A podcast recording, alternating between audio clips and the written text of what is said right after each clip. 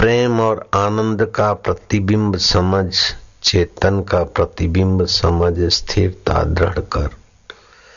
सत का सनातन धर्म का विशेष ध्यान रख। तू सत है और सत शरीर मर रहा है। तू चेतन है, जड़ शरीर विलय हो रहा है। तू आत्मा ब्रह्म है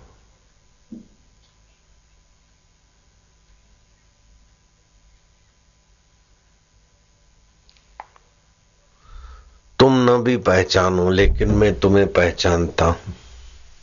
तुम अमर आत्मा हो, मेरे सनातन पुत्र हो। तुम भी इस शरीर से न निकलो, लेकिन मैं तुम्हें निकाले बिना नहीं रहूँगा, क्योंकि तुम मुझे प्राप्त करने योग्य हो। हार्ड मास को पाकर तुम क्या कर लोगे? ऐसे ही चौदह लोग तो जीते जी भी मरे हुए हैं।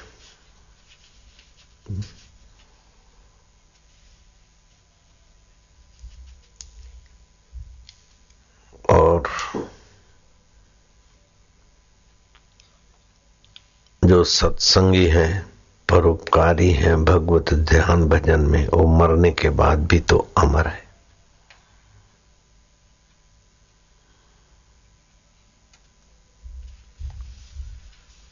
अमृत पुत्र तू मरता नहीं, ऐसा जिसने ज्ञान सुना है, वो धनभागी है।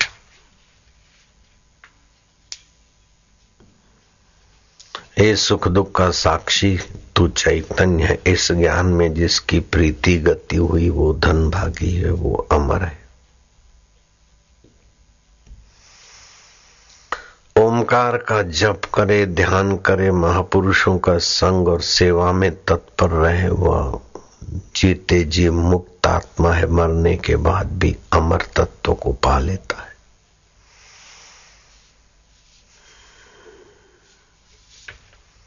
धन्या माता पिता धन्यो, गोत्रम धन्यम कुलोद्भव। धन्या च वसुधा देवी, यत्र गुरु भक्त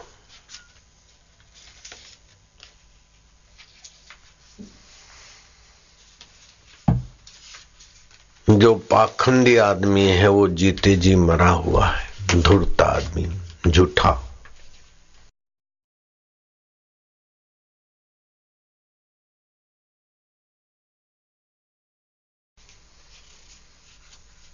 जो गुरु के आगे झूठ बोलने की हिम्मत करते हैं, उनसे बड़ा अभागा कौन?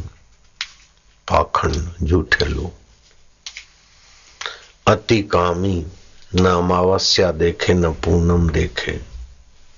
न जन्माष्टमी देखे, न शिवरात्रि देखे, न होली, न दिवाली। काम विकार में जो फिसलता रहता, वो जीते जी मरा है अभागा है। धन होते हुए भी जो सत्कर्म दान पुण्य नहीं करता, कंजूसी के कारण धन जमा कर करके मर जाता है। वो तो जीते जी मरा, समझो। जिसको अच्छी बात सूझती नहीं अच्छी जगह पर बैठने में रुचि नहीं, मूड है। वो जीते जी मरा है। जो भावना से दरिद्र है, कर्म से दरिद्र है, भक्ति से दरिद्र है, पैसे से दरिद्र है, वो जीता जी मरा हुआ है। जिसका कहीं उपयोग नहीं, यश नहीं, दूसरों पर बोझा है, वो जीते जी मरा है। जो किसी के काम नहीं आता और ईश्वर से प्रेम नहीं करता, वो जीते जी मरा हुआ है। जो अति वृद्ध है और देह को मैं मानता है, संसार को सत्य मानता और मुझे कोई बचाए, कोई भला कर दे रोता रेंकता रहता है, वो जीते जी मरा हुआ है। जो सदा रोगी है, मन से, तन से, वो जीते जी मरा है। जो अति क्रोधी है, वो जीते जी मरा है। जो ईश्वर से, शास्त्र से, सदगुरु से विमुख है, वो अभागा, जीते जी मृत्यु की खाई में घुल मिल गया है। ग्यारहवा वह व्यक्ति जो श्रुति संत का वचन टाल देता है, विरोधी है। वेद शास्त्र गीता उपनिषद का विरोधी है, वो जीते जी मरा है। गौ मास और मदिरा जिसको प्रिय है, वो जीते जी मरा है। जो निंदक है, जिस किसी की निंदा करेगा और संत की निंदा करने में भी देर नहीं करेगा, वह अभागा, जीते जी। मरा है। कबीरा निंदक ना मिलो, पापी मिलो हज़ार। एक निंदक के माथे पर लाख पापिन को भार। जो केवल अपने शरीर को पोषने में लगा है। दूसरे का ख्याल नहीं रखता और मरने के बाद की यात्रा का विचार नहीं रखता, वो जीते जी मरा है। और जो अति पापी है, उसका तो कहना क्या? वो जीते जी मरा है। ऐसे जो अति पुण्य आत्मा है, मरने के बाद भी अमर है। इससे चौदह विपरीत बातें जोड़ दो तो मरने के बाद भी अमर है। अति पापी से अति पुण्यात्मा मरने के बाद भी अपनी यश से जीवित है।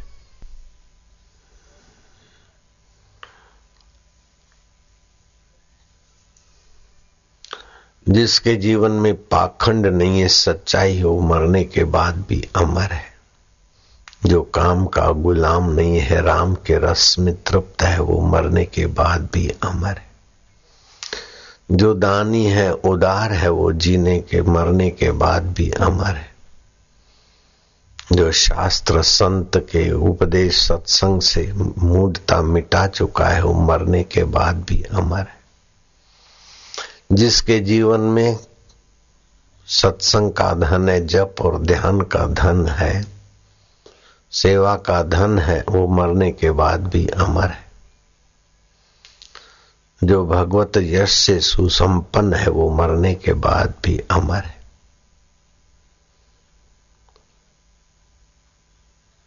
वृद्ध होने पर भी जिसका उत्साह जवान जैसा है और जिसकी प्रीति भक्ति है, वो मरने के बाद भी अमर है। लीलाशा प्रभु अमर है राम कृष्ण अमर है, शबरी अमर है।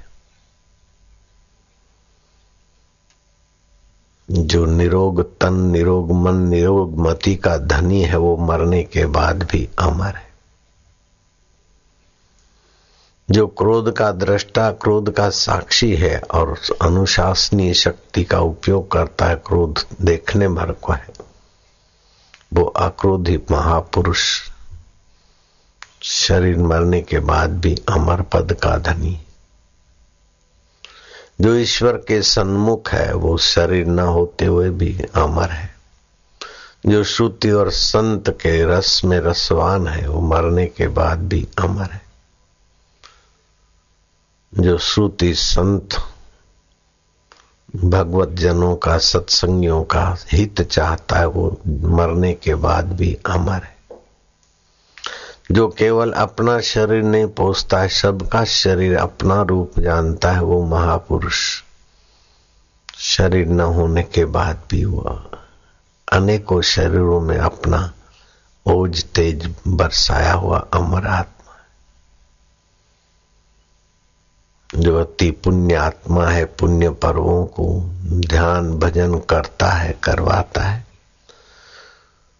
देह छता जेनी दशा वर्ते देहातीत ते ज्ञानी ना चरण माहो वंदन अगणित। मरना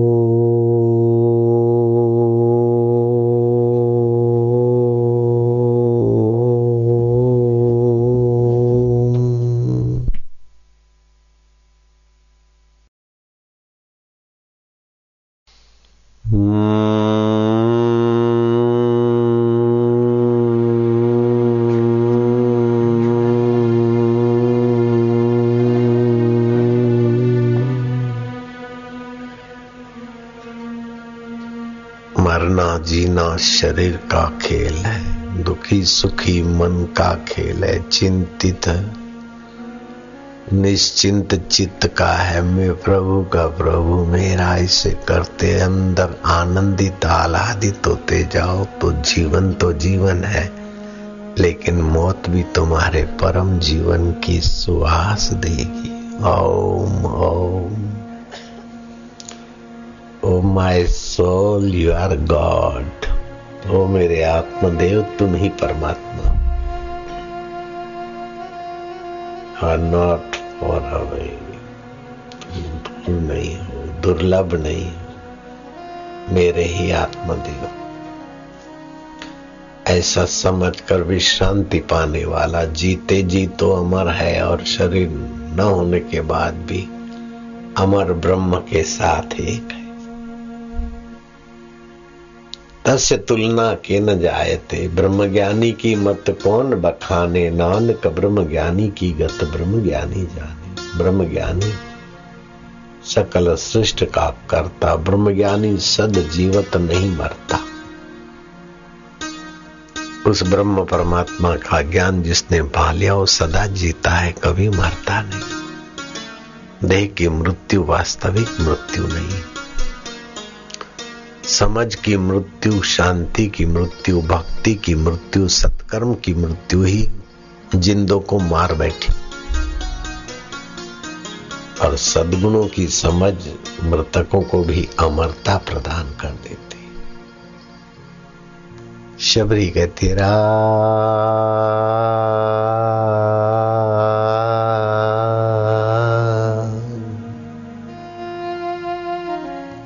तीर्थ कहते हो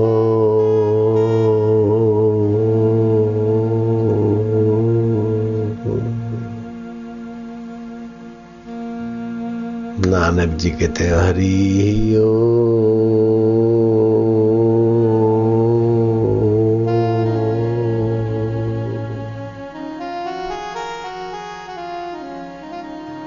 मंसूर कहते हैं अल्लाह हो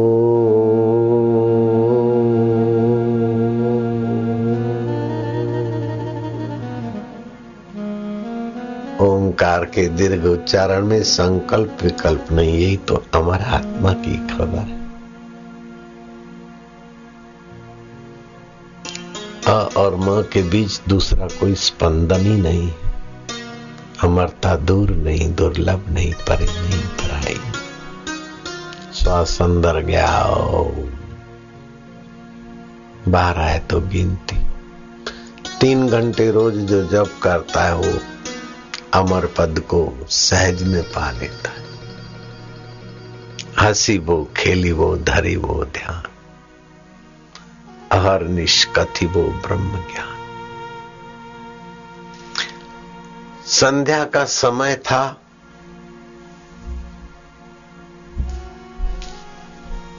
उज्जैन के ब्राह्मण ने देखा कि कोई साधु बैठा है, गौर से देखा कि ये साधु के रूप में बैठे हुए हमारे उज्जैन के भूतपूर्व सम्राट भरतरी। राजाधिराज महाराज, उज्जैन नगरी के सम्राट राजा भरतरी की जय हो जय हो। कैसे ब्राह्मण बोले, यहाँ आए थे हरिद्वार, ऋषिकेश में आव्या था दर्शन करवा। આપ રાજપાટ છોડીને સંત થયા છો એ સાંભળ્યું હતું પણ અત્યારે મળ્યા છો એટલે હું વંદન કરું છું क्या सेवा करे ब्राह्मण बोले जैसा भी आपको ब्राह्मण को मिल जाए दक्षिणा उदार भरतरी ने चिट्ठी लिख दिया मंत्रियों पर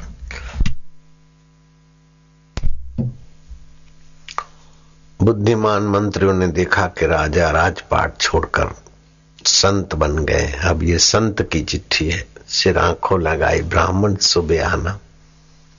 सातों खजाने खोल कर रखेंगे। जिस खजाने का तुमको जो धन उठा सको, ले जाना। चांदी के रुपयों का भंडार देखा, सोने की गिन्नियाँ देखी। लाल देखे, मोती देखे, माणक देखे, हीरे देखे, जवाहर देखे, एक से एक है। संत का दर्शन व्यर्थ नहीं जाता है।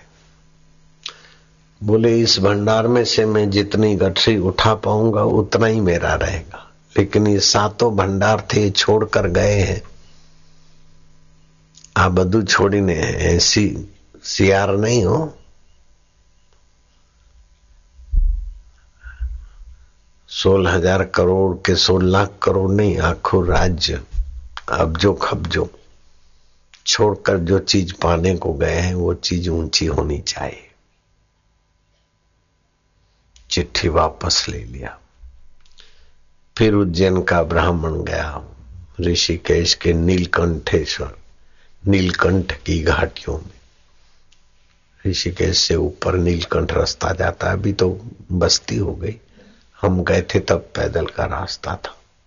शांत वातावरण था, आज से तीस चालीस साल पे। तो सैकड़ों वर्ष पहले तो और सन्नाटा, शांति थी। ट्रैफ़िक नहीं था, बसें, गाड़ियाँ सड़कें नहीं थी। कभी कभार कोई आदमी देखने को मिले। राजा भरतरी बैठे एकांत में। महाराज ये चिट्ठी आपकी बड़ा आदर किया था मंत्रियों ने सात खजाने खोल के रखे और मेरे को दिखाए जितना उठा सको ले जाओ लेकिन जो छोड़कर आप आए हो जो चीज पाने को मुझे उसी में से प्रसाद दीजिए આ બધું છોડીને આપ આવ્યા છો ને જેના માટે જે તમને પ્રાપ્ત થયું છે એમાંથી થોડુંક આપવું ને आप ये सब क्यों छोड़ के आए? ये बात मुझे समझाओ। और जिसके लिए छोड़ के आए, उसमें से आपको जो मिला है, थोड़ा सा मुझे दो। बुद्धिमान राजा भरतरी ने कहा वो सामने गाँव है। पहाड़ी सामने दिखती, लेकिन चलते चलते शाम हो जाती। मामा घर के એટલે દીવો વળે એટલે दस बारह किलोमीटर दूर वाला पहाड़ी इधर ही तो दिखता है मालधारी आए थे गायों भैंसों बकरे वाले थोड़े लोग दिख रहे थे जाओ उधर से दही लेके आओ कुछ सेवा करो तो मेवा मिले संत की सेवा भागशाली को मिलती। संत की सेवा और संत की आज्ञा पालने से भाग्य की रेखाएँ बदलती। मेटत कठिन कुअंक भाल के भाग्य के कुअंक मिटते। ब्राह्मण ने कहा कि दही मंगाया है महाराज ने। बोले, अभी दही जमा दिया है तुम थोड़ा टुकड़ा खा लो, पानी पियो, सामने गुफा है, बैठो, आराम करो, ध्यान करो, दही जमेगा तो तुम ले जाना। गुफा किसी पूर्व काल में संत के ध्यान के वाइब्रेशन वाली गुफा थी। बैठे और ठंडी हवा ने और ध्यान की प्रभा ने। इस बात में आप संदेह नहीं करना, मेरी गुफा में मैंने किसी तार बाबू को कहा, तुम बैठो, बाद में बात करते सुबह आया था सूर्योदय के समय। वो बैठा तो बैठा, ऐसे बैठा कि हम बार बार देखें तो उठता नहीं तो मैं काय को उसको उठाऊं? शाम के पाँच बज गए, फिर मैंने उसको बुलाया, मनोहर मनोहर। अंडा खाता था, दारू पीता था, उसको मकान की ज़रूरत थी, किराए पे मकान मिल जाए, वो आशीर्वाद लेने आया था। उसने घड़ी देखी, यूँ देखा शाम के पाँच बोले, ये क्या हुआ? मैं क्या, अब तुम बैठे रहे, मैं कैसे जगाऊं? आबू की गुफा की बात है। स्थान धर्म होता है। यहाँ आप जितना शांति से बैठे और अच्छा लग रहा है, उतना आप अपने फ्लैट में ध्यानस्थ नहीं हो सकते। अमेरिका के हाउस में ऐसा पीस नहीं हो सकता। वाइब्रेशन संसारी होते संत की दृष्टि और संत की चरण और संत का वातावरण कुछ अपने आप में महत्वपूर्ण होता है।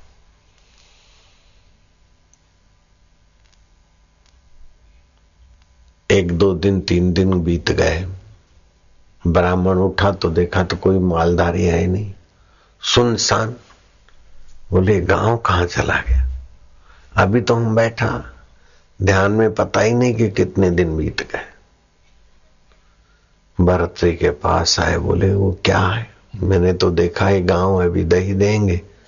आँख बंद करी आँख खोली तो स्वप्न। बोले, ऐसे ही ये संसार स्वप्न है, बचपन स्वप्न, जवानी स्वप्न। पूरा जीवन स्वप्न ही तो है। स्वप्ने से जागने के लिए मैं यहाँ आया हूँ। मोह निशा सब सोवन हारा देख स्वप्न अनेक प्रकार। और मुझे जो मिला है, तुमने ध्यान किया था, और जो रस मिला है, उसी का मैंने स्वाद चखाने को तुमको भेजा था। बोला, अब दूसरी चिट्ठी लिख दे, तुम और तुम्हारा बेटा जितना बड़ा तगारा ले जाओ। बोले, नहीं नहीं महाराज, अब मैं यही पाऊँगा। सफिशंट મારે એસી ના હંડ્રેડ એન્ડ એટી નથી જોઈતા ફાઈવ હંડ્રેડ ને એટી નથી જોઈતા જેટલું છે બરોબર છે બહુ છે क्या करिए क्या जोड़िए थोड़े जीवन काज छोड़ी छोड़ी सब जात है देह गेह धन राज सब छूटने वाला है अछूट आत्मा का वैभव चाहिए अछूट आत्मा की शांति अछूट आत्मा का ज्ञान अछूट आत्मा का आनंद प्रभु ते इतना मांगिए नव कोटि सुख समाय में भी भूखा ना रहूं साधु भी भूखा ना जाए અમારે ભૂખ્યા ના રહેવું પડે ને સાધુ સંતની સેવામાં પીછેહટ ના થાય એટલું છે બહુ છે બસ બહુ હોય પણ જો અમારી તબિયત સારી ના હોય તો બધું નકામ બહુ હોય પણ સારા કામ માટે છૂટે નહીં તો એ નકામ जीते जी मरना क्यों? मरने के बाद भी अमर रहना, ये हमारा लक्ष्य होना चाहिए। मृत्यु में बारह फ़ायदे हैं, उसका फ़ायदा लेना चाहिए। और जीते जी मरा हुआ चौदह दुर्गुण है, उनसे बचना चाहिए। और ये सुंदर उपाय है। ओ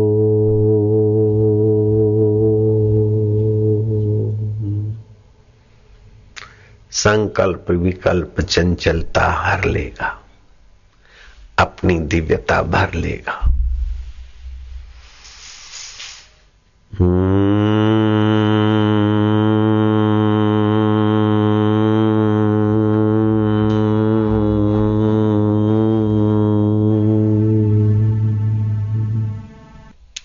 यत्र पूजा स्नान पूजनते जहाँ पूजनीय व्यक्तियों का अनादर होता है, वहाँ विफलता, भय, शोक, प्रभावहीनता और मृत्यु तांडव करती है।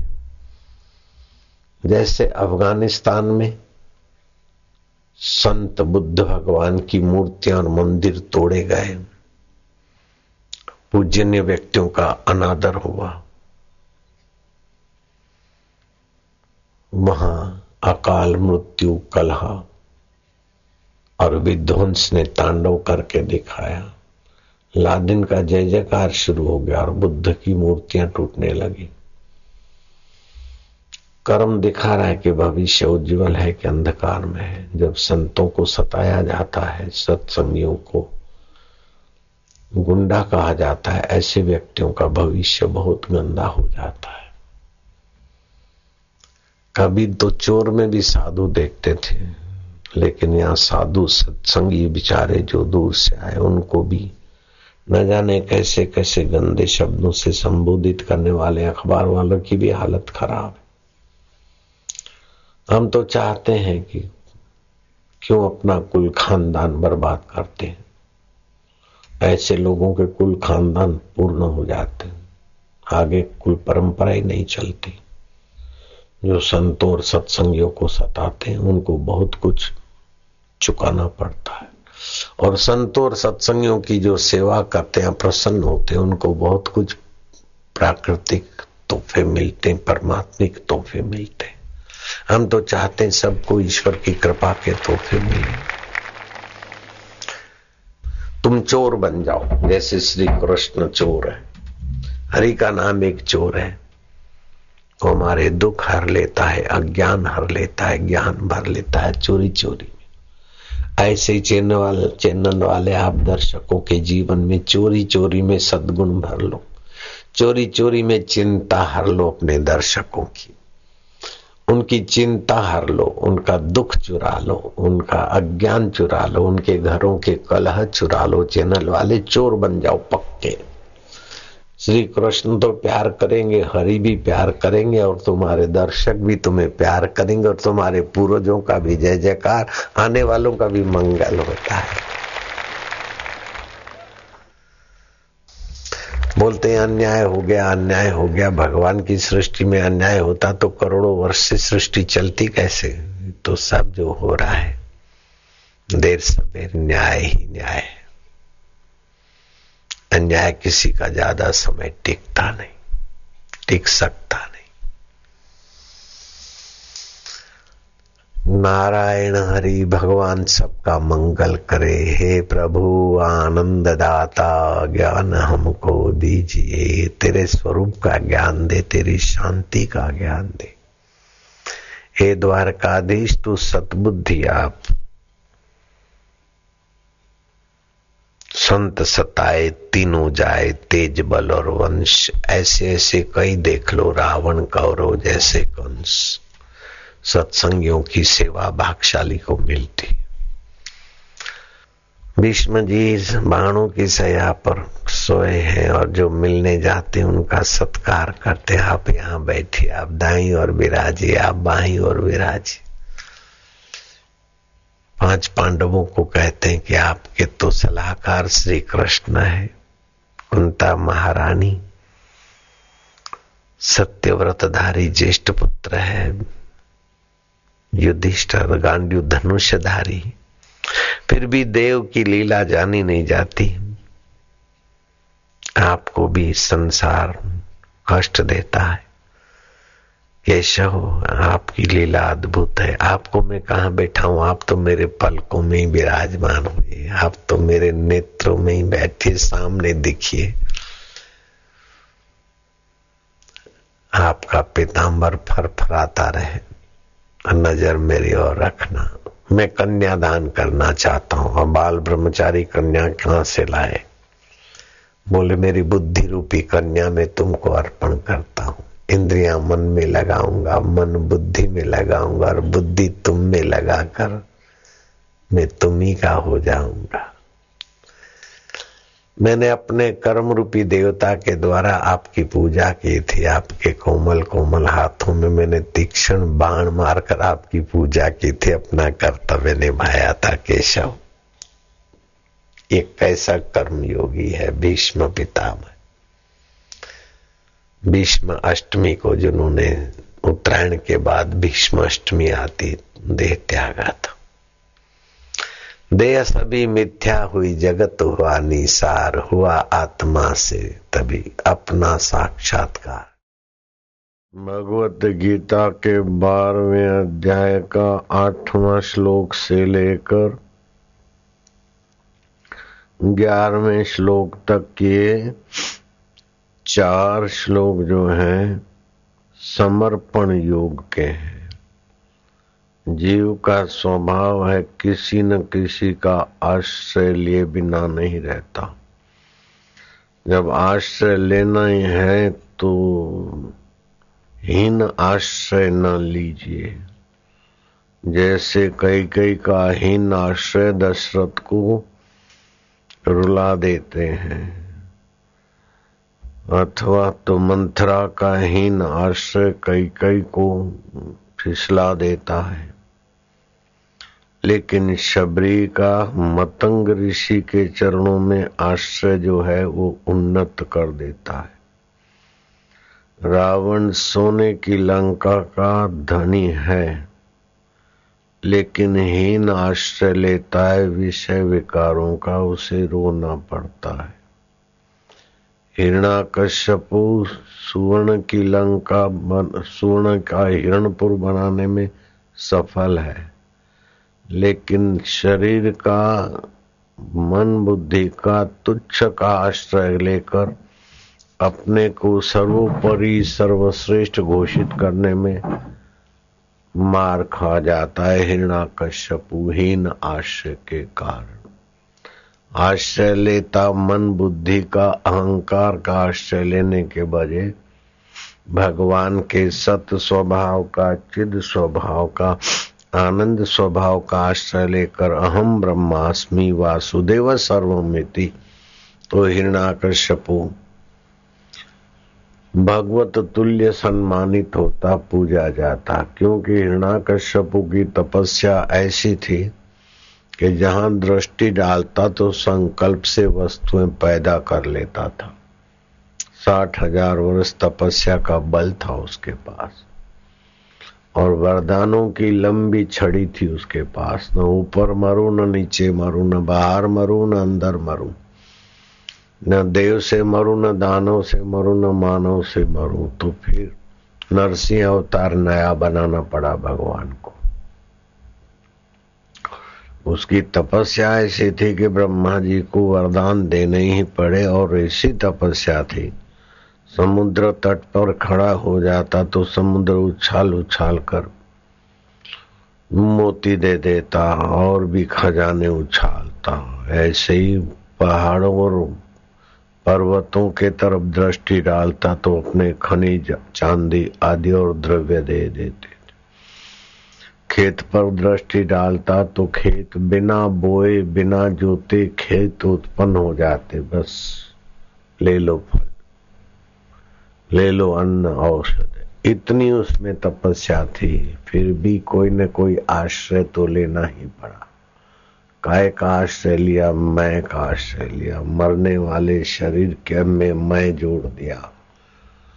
मैं ही भगवान हूँ। अरे मैं भगवान हूँ तो दूसरा कौन है? बोले, मैं भगवान हूँ। सब मेरे अधीन है, सब मेरा हुक्म माने।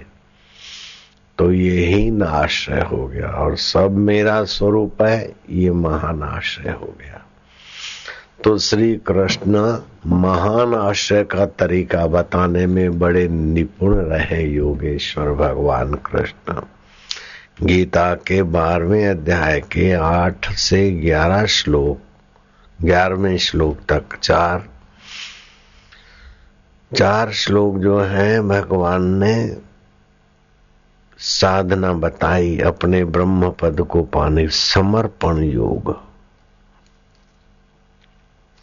समर्पण योग जहाँ से सृष्टि उत्पन्न होती है, स्थित होती है, जिसमें विलय हो जाती है। जिसकी सत्ता से माँ के शरीर में हमारे लिए दूध बना, जिसने सूर्य बनाया, चंदा बनाया, पृथ्वी चक्र काटती रहती है, नक्षत्र और ग्रह जिसके अनुशासन में चलते रहते ऐसे पर ब्रह्म परमात्मा को। अपने कर्मों का फल अर्पित करके आप निर्भर हो जाओ और निर्वासनिक हो जाओ।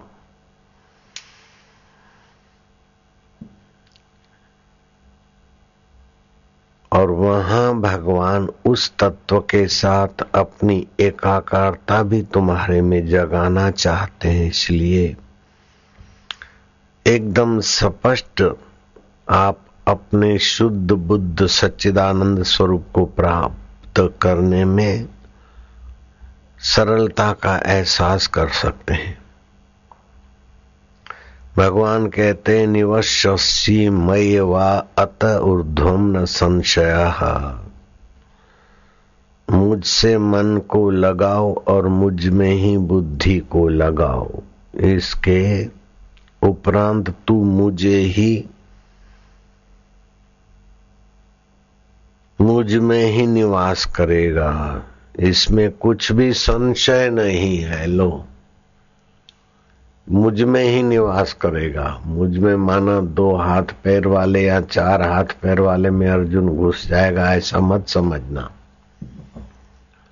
भगवान का जो वास्तविक स्वभाव है, ब्रह्म स्वभाव, उसी में आप स्थित हो जाएँ, ऐसा स्पष्ट बोलने वाले अनुभव की महान जागृत मूर्ति भगवान के सिवाय और कौन बोल सकता है?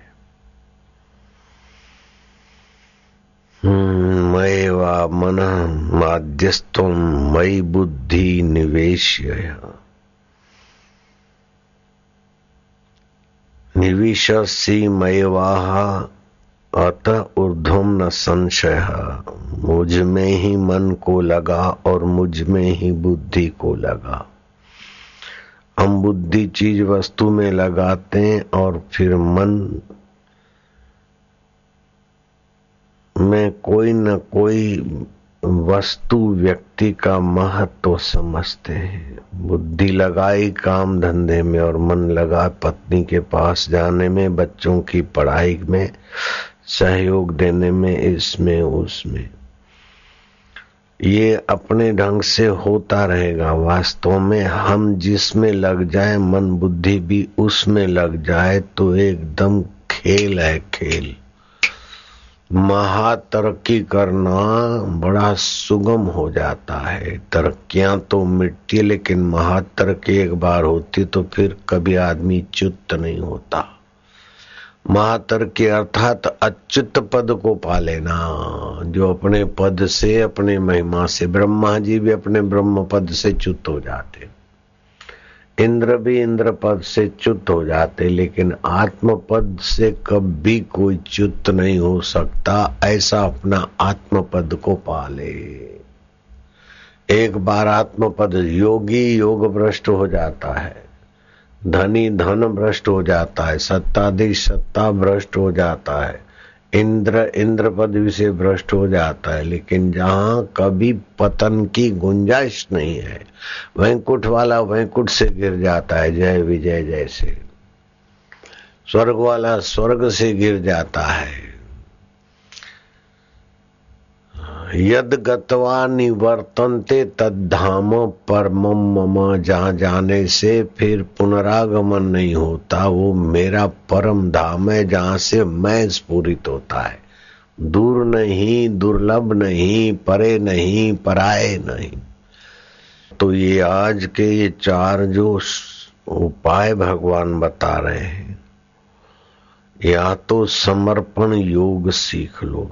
अथवा तो अभ्यास योग युक्त न चेतसा नान्य गामीना आप मन बुद्धि भगवान में नहीं लगा सकते, अपने मैं को भगवान में समर्पित नहीं कर सकते।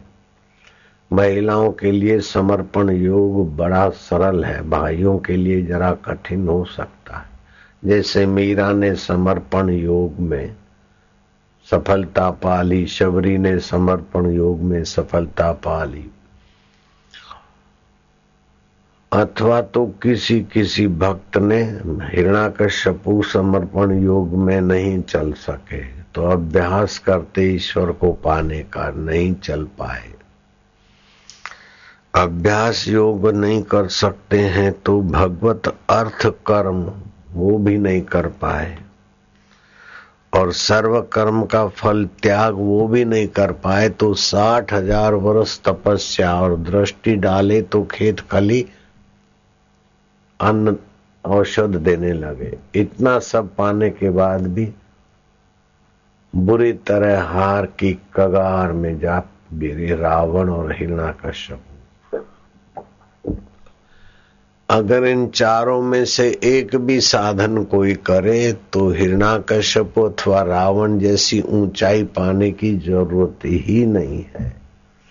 उससे भी बड़ी ऊंचाई मिले तो कभी नीचाई का मुँह नहीं देखना पड़े। बहुत ध्यान से सुनना, ये खास साधकों के लिए आज का सत्संग उपदेश है।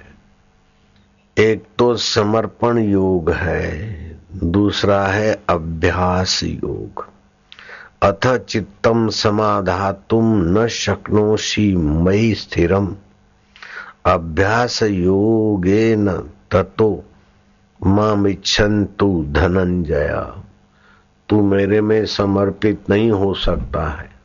तो मेरी प्राप्ति के लिए तो अभ्यास योग कर। अभ्यास योग जैसे एकाग्रता करते हैं या कुछ भी करते हैं तो कुछ बनने के लिए नहीं तो मुझे पाने के लिए कर लो। रावण लंकाधिपति बनने के लिए अभ्यास करता है हिरणा कश्यपु हिरणपुर का मालिक बनने के लिए अभ्यास करता दोनों बुरी तरफ़ फिसल गए मार खा गए। यदि तू समर्पित होने में सफल नहीं होता अथवा समर्थ नहीं है। तो यदि तू मन को मुझमें अचल स्थापन करने के लिए समर्थ नहीं है तो हे अर्जुन, अभ्यास रूप योग के द्वारा मुझको प्राप्त होने के लिए तू इच्छा कर। अगर तुम अभ्यास करते हो जप का, ध्यान का और उद्देश्य भगवान को पाने का रखते हो, तभी भी आप लंकेश और हिरणाकश्यपु से ऊँची स्थिति के धनी हो सकते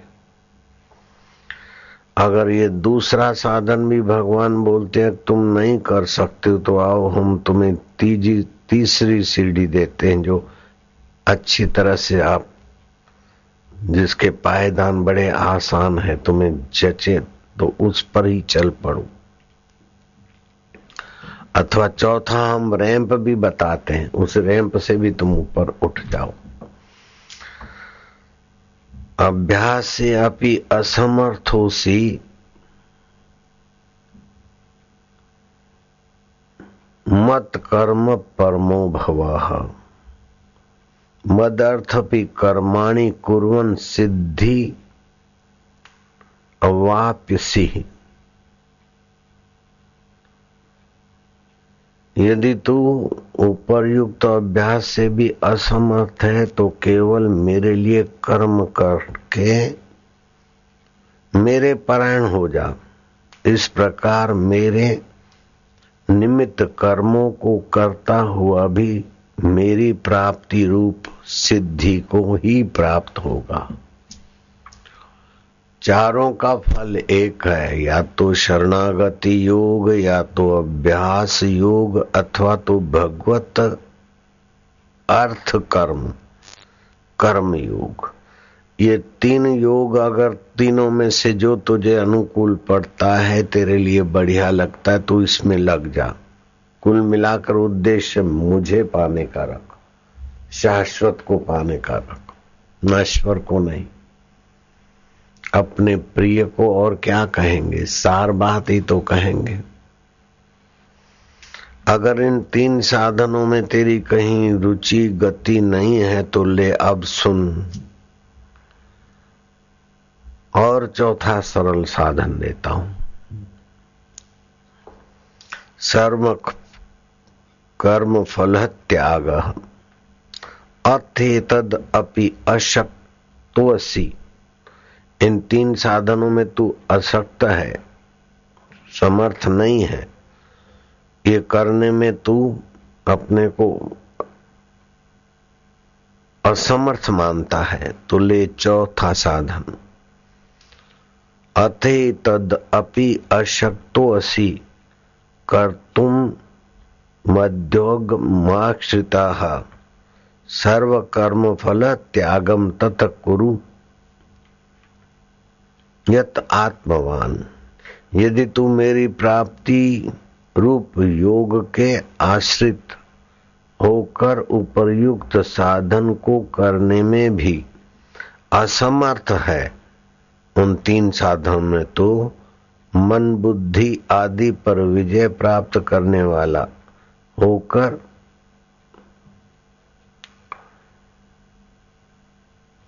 सब कर्मों के फल का त्याग कर दे। त्यागात शांति निरंतरम। कर्म तो कर तत्परता से, लेकिन किसी को नीचा दिखाने के लिए अथवा कोई फल पाने के लिए नहीं, त्यागात शांति निरंतरम। निष्काम कर्म। हँसते, खेलते, खाते, पीते, न समाधि लगानी है, न सब त्याग कर जाना है, न भोगी बनकर बर्बाद होना है, न त्यागी बनकर तितिक्षु होना है। केवल कर्म के फल की इच्छा त्याग करके तू मुझ चैतन्य को ऐसे पालेगा जैसे एक सरोवर और दूसरे सरोवर के बीच का जो पाल टूट जाती तो दोनों एक ही, एक मय जल हो जाते। ऐसे जीव ब्रह्म हो जाएगा, ब्रह्म जीव एकत्व हो जाएगा। श्लोक आठ से ग्यारह, ये आरोहण क्रम है। और श्लोक बारह, साधनों का अवरोहण क्रम है। तो ये साधन नहीं तो ये ये साधन नहीं तो ये ये साधन नहीं तो ये ये साधन नहीं तो ये। अथवा तो इस साधन से चल के, इसमें, इससे चल के, इसमें इसमें चल के। पहले निष्काम कर्म कर ले, फिर भगवत अर्थ कर ले, फिर अभ्यास कर ले, और फिर सर शरणागति कर ले, भगवान की शरण। बहुत सुंदर तरीके से भगवान बताते हैं, और बहुत ऊँचा साधन है। और करने में सुगम भी है। केवल इंद्रियों पर थोड़ा संयम का है केवल इस साधन की, इस उपलब्धि की महानता समझ जाए, बस। फिर तुम्हारा एक अमेरिका का राष्ट्र तो क्या सारे धरती के राष्ट्र और इंद्र का पद भी बहुत छोटा हो जाएगा? ऐसा तुम्हारा वो आत्मवैभव जागृत होगा। किसी पर तुम्हारी मीठी नज़र पड़ेगी तो वो निहाल हो जाएगा। तुम्हारा दर्शन देवता करके खुशहाल हो जाएँगे। इस आत्मज्ञान की महिमा को कोई पूरा वर्णन कर ही नहीं सकता। मत करो वर्णन हर बेअंत है। भगवान अनंत है तो भगवान को पाए हुए महापुरुष की कृपा और महापुरुष की ऊंचाई भी अनंत है। ब्रह्म ज्ञानी की मत कौन बखाने जिसने अपने आत्म ब्रह्म परमात्मा का ज्ञान पा लिया है, उसका मति उसको कोई तोल नहीं सकता। ब्रह्म ज्ञानी की मति कौन बखाने ब्रह्म ज्ञानी की गति ब्रह्म जानी जाने ब्रह्म ज्ञानी को खोजे महेश्वर ब्रह्म ज्ञानी आप परमेश्वर। ब्रह्म ज्ञानी मुगत जुगत का दाता ब्रह्म ज्ञानी पूर्ण पुरुष विधाता। ब्रह्म ज्ञानी का कथ्या न जाई आदा कर नानक ब्रह्म ज्ञानी सबका ठाकुर। ब्रह्म ज्ञानी का भोजन ज्ञान ब्रह्म ज्ञानी का ब्रह्म ध्यान। ब्रह्म ज्ञानी मुगत भुगत का दाता ब्रह्म ज्ञानी पूर्ण पुरुष विधाता। आप ऐसी ऊंचाई को छुएँगे। ऐसे ब्रह्म ज्ञानी थे जड़ भरत। अजनाब खंड का एक छत्र सम्राट भरत। उसने सुंदर व्यवस्था की तो अजनाब खंड का नाम पड़ा भारत, भरत के नाम से पड़ा भारत। वो राजकाज के पचड़े में ज़िंदगी पूरी हो रही है, मुझे पर ब्रह्म परमात्मा का साक्षात्कार करना चाहिए, ब्रह्म ज्ञान पाना चाहिए। अजनाब खंड में से भारत नाम पड़ा जिसके प्रभाव से। वो भरत राज छोड़ के चला गया। मैं जॉब छोड़ू कि नहीं, ये जो पूछ रहे हैं तो उनको बोलना पड़ता है कि अभी नहीं, बाद में देखो देखो देखो। ऐसी जॉब नहीं मिलेगी, ऐसी गुलामी नहीं मिलेगी। तीस लाख की जॉब है, बीस लाख की जॉब है, उसके आगे भारत के पूरा भारत का एक छत्र सम्राट, उसके आगे तुम्हारी जॉबों की ऐसी तैसी हो जाती। राजा भरतरी के राज्य के त्याग के आगे तुम्हारा सीए की जॉब की ऐसी तैसी हो जाती मैं क्या करूँ क्या करूँ क्या करूँ? आप उस चीज़ का महत्व नहीं जानते। हम एक दिन में दस पंद्रह तोला सोना खरीद के रख लेते थे। इतनी कमाई होती थी। उसको ठोकर मार के गुरु के द्वार पड़े रहे। तो सीनियर लोग हम मुझे जूनियर समझ के भगाने में ही लगे थे। लेकिन हम इस चीज़ की महत्ता थोड़ी जरा सी जानते थे। इतना ये पद बढ़ाया, मुझे भी पता नहीं था। जब मिला तब पता चला कि इतने बड़े पद की तो मैं कल्पना भी नहीं कर सकता हूँ, लेकिन लगा था कि गुरु जी भगवान के दर्शन करा देंगे। बाद में पता चला, भगवान जिससे भगवान है, वो तो मेरा अपना आपा है। भगवान के दर्शन करो, फिर भगवान के लिए रो। भगवान चले गए, फिर वहीं के वहीं हो। नहीं नहीं। ब्रह्मवेता ब्रह्मवित्त भवती। ब्रह्मवेता ब्रह्ममय हो जाता है। ताकि वाणी वेद, वो जो बोलता है, वेद वचन हो जाता है। भाषा अथवा संस्कृत करत भरम बहुछेद शास्त्रीय श्लोक हो अथवा वो जैसी भी भाषा जानता हो।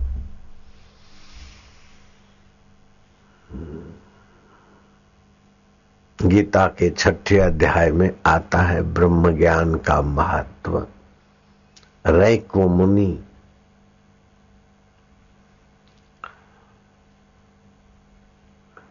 रैक्व मुनि जान श्रुत राजा बड़ा धर्मात्मा था। राज्य में किसी को तकलीफ़ न पड़े, मैं कर्म करके भगवान को प्रसन्न करूँ, भगवान को पाऊँ, ऐसा ऊँची समझ का धनी, जान श्रुत राजा। यहाँ तक कि प्रजा का तो पालन करता, लेकिन पशु पक्षियों का भी स्वयं ख्याल रखता और दाना चुगने को डालता नौकर चाकर करते लेकिन स्वयं भी कभी आकर पक्षियों को दाना देता इतना बड़ा राजा जान शुद्ध पक्षियों में के हंस तो मोती चुगते तो मोती मंगाओ समुद्र से। ये मोतियों की माला है ना? है। कोई दे गया था। तो ये पित्त शामक होती है। आजकल तो बाजारों में तो ये प्लास्टिक के मोती बनते हैं, ये दरिया के मोती निकले हुए पित्त शामक होते हंस मोती चुकते हैं। राजा ने सपना देखा कि मैं हंसों को मोती दे रहा हूँ, रोज देते हैं तो रात को सपना आया। उसमें दो हंस हैं मोती का त्याग करके उड़ान भरते तो जान शुद्ध को वही क्या बात है? हंसों का प्रिय भोजन मोती। सब जगह तो मिले नहीं। तो वो बोलते हैं कि, तुम तो मोतियों का त्याग करके ऊपर आए हो कहीं। राजा जान शुद्ध का कोप तुम्हें जला न दे। बोले राजान शुद्ध का यहाँ नहीं पहुंचेगा प्रभाव। हम रैको मुनि के प्रभाव में उड़ान भर रहे हैं।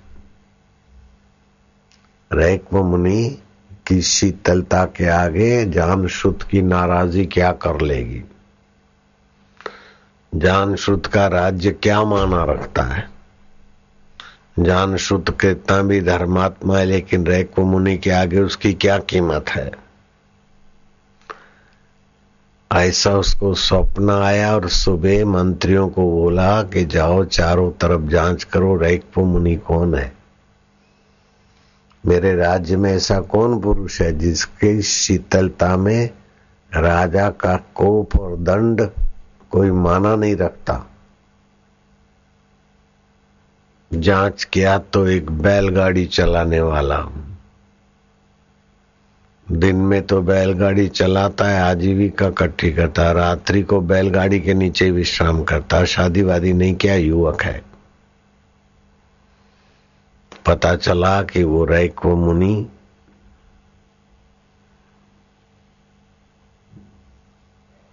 अपने गुरु प्रकाश प्रसादी से, अभ्यास योग से ब्रह्म परमात्मा का साक्षात्कार किया हुआ है।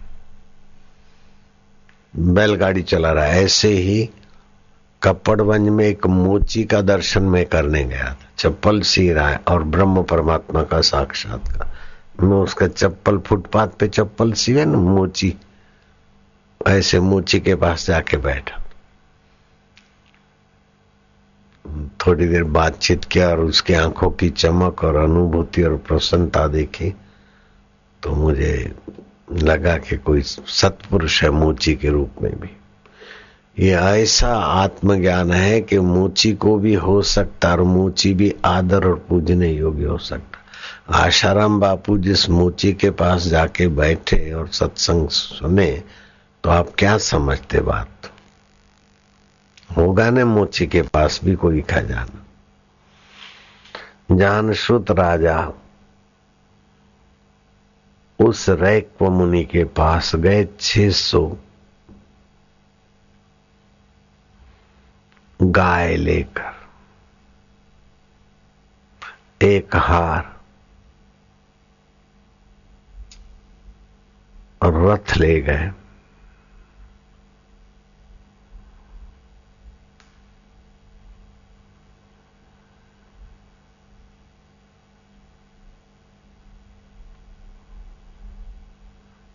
महाराज मुझ पर कृपा हो कीजिए।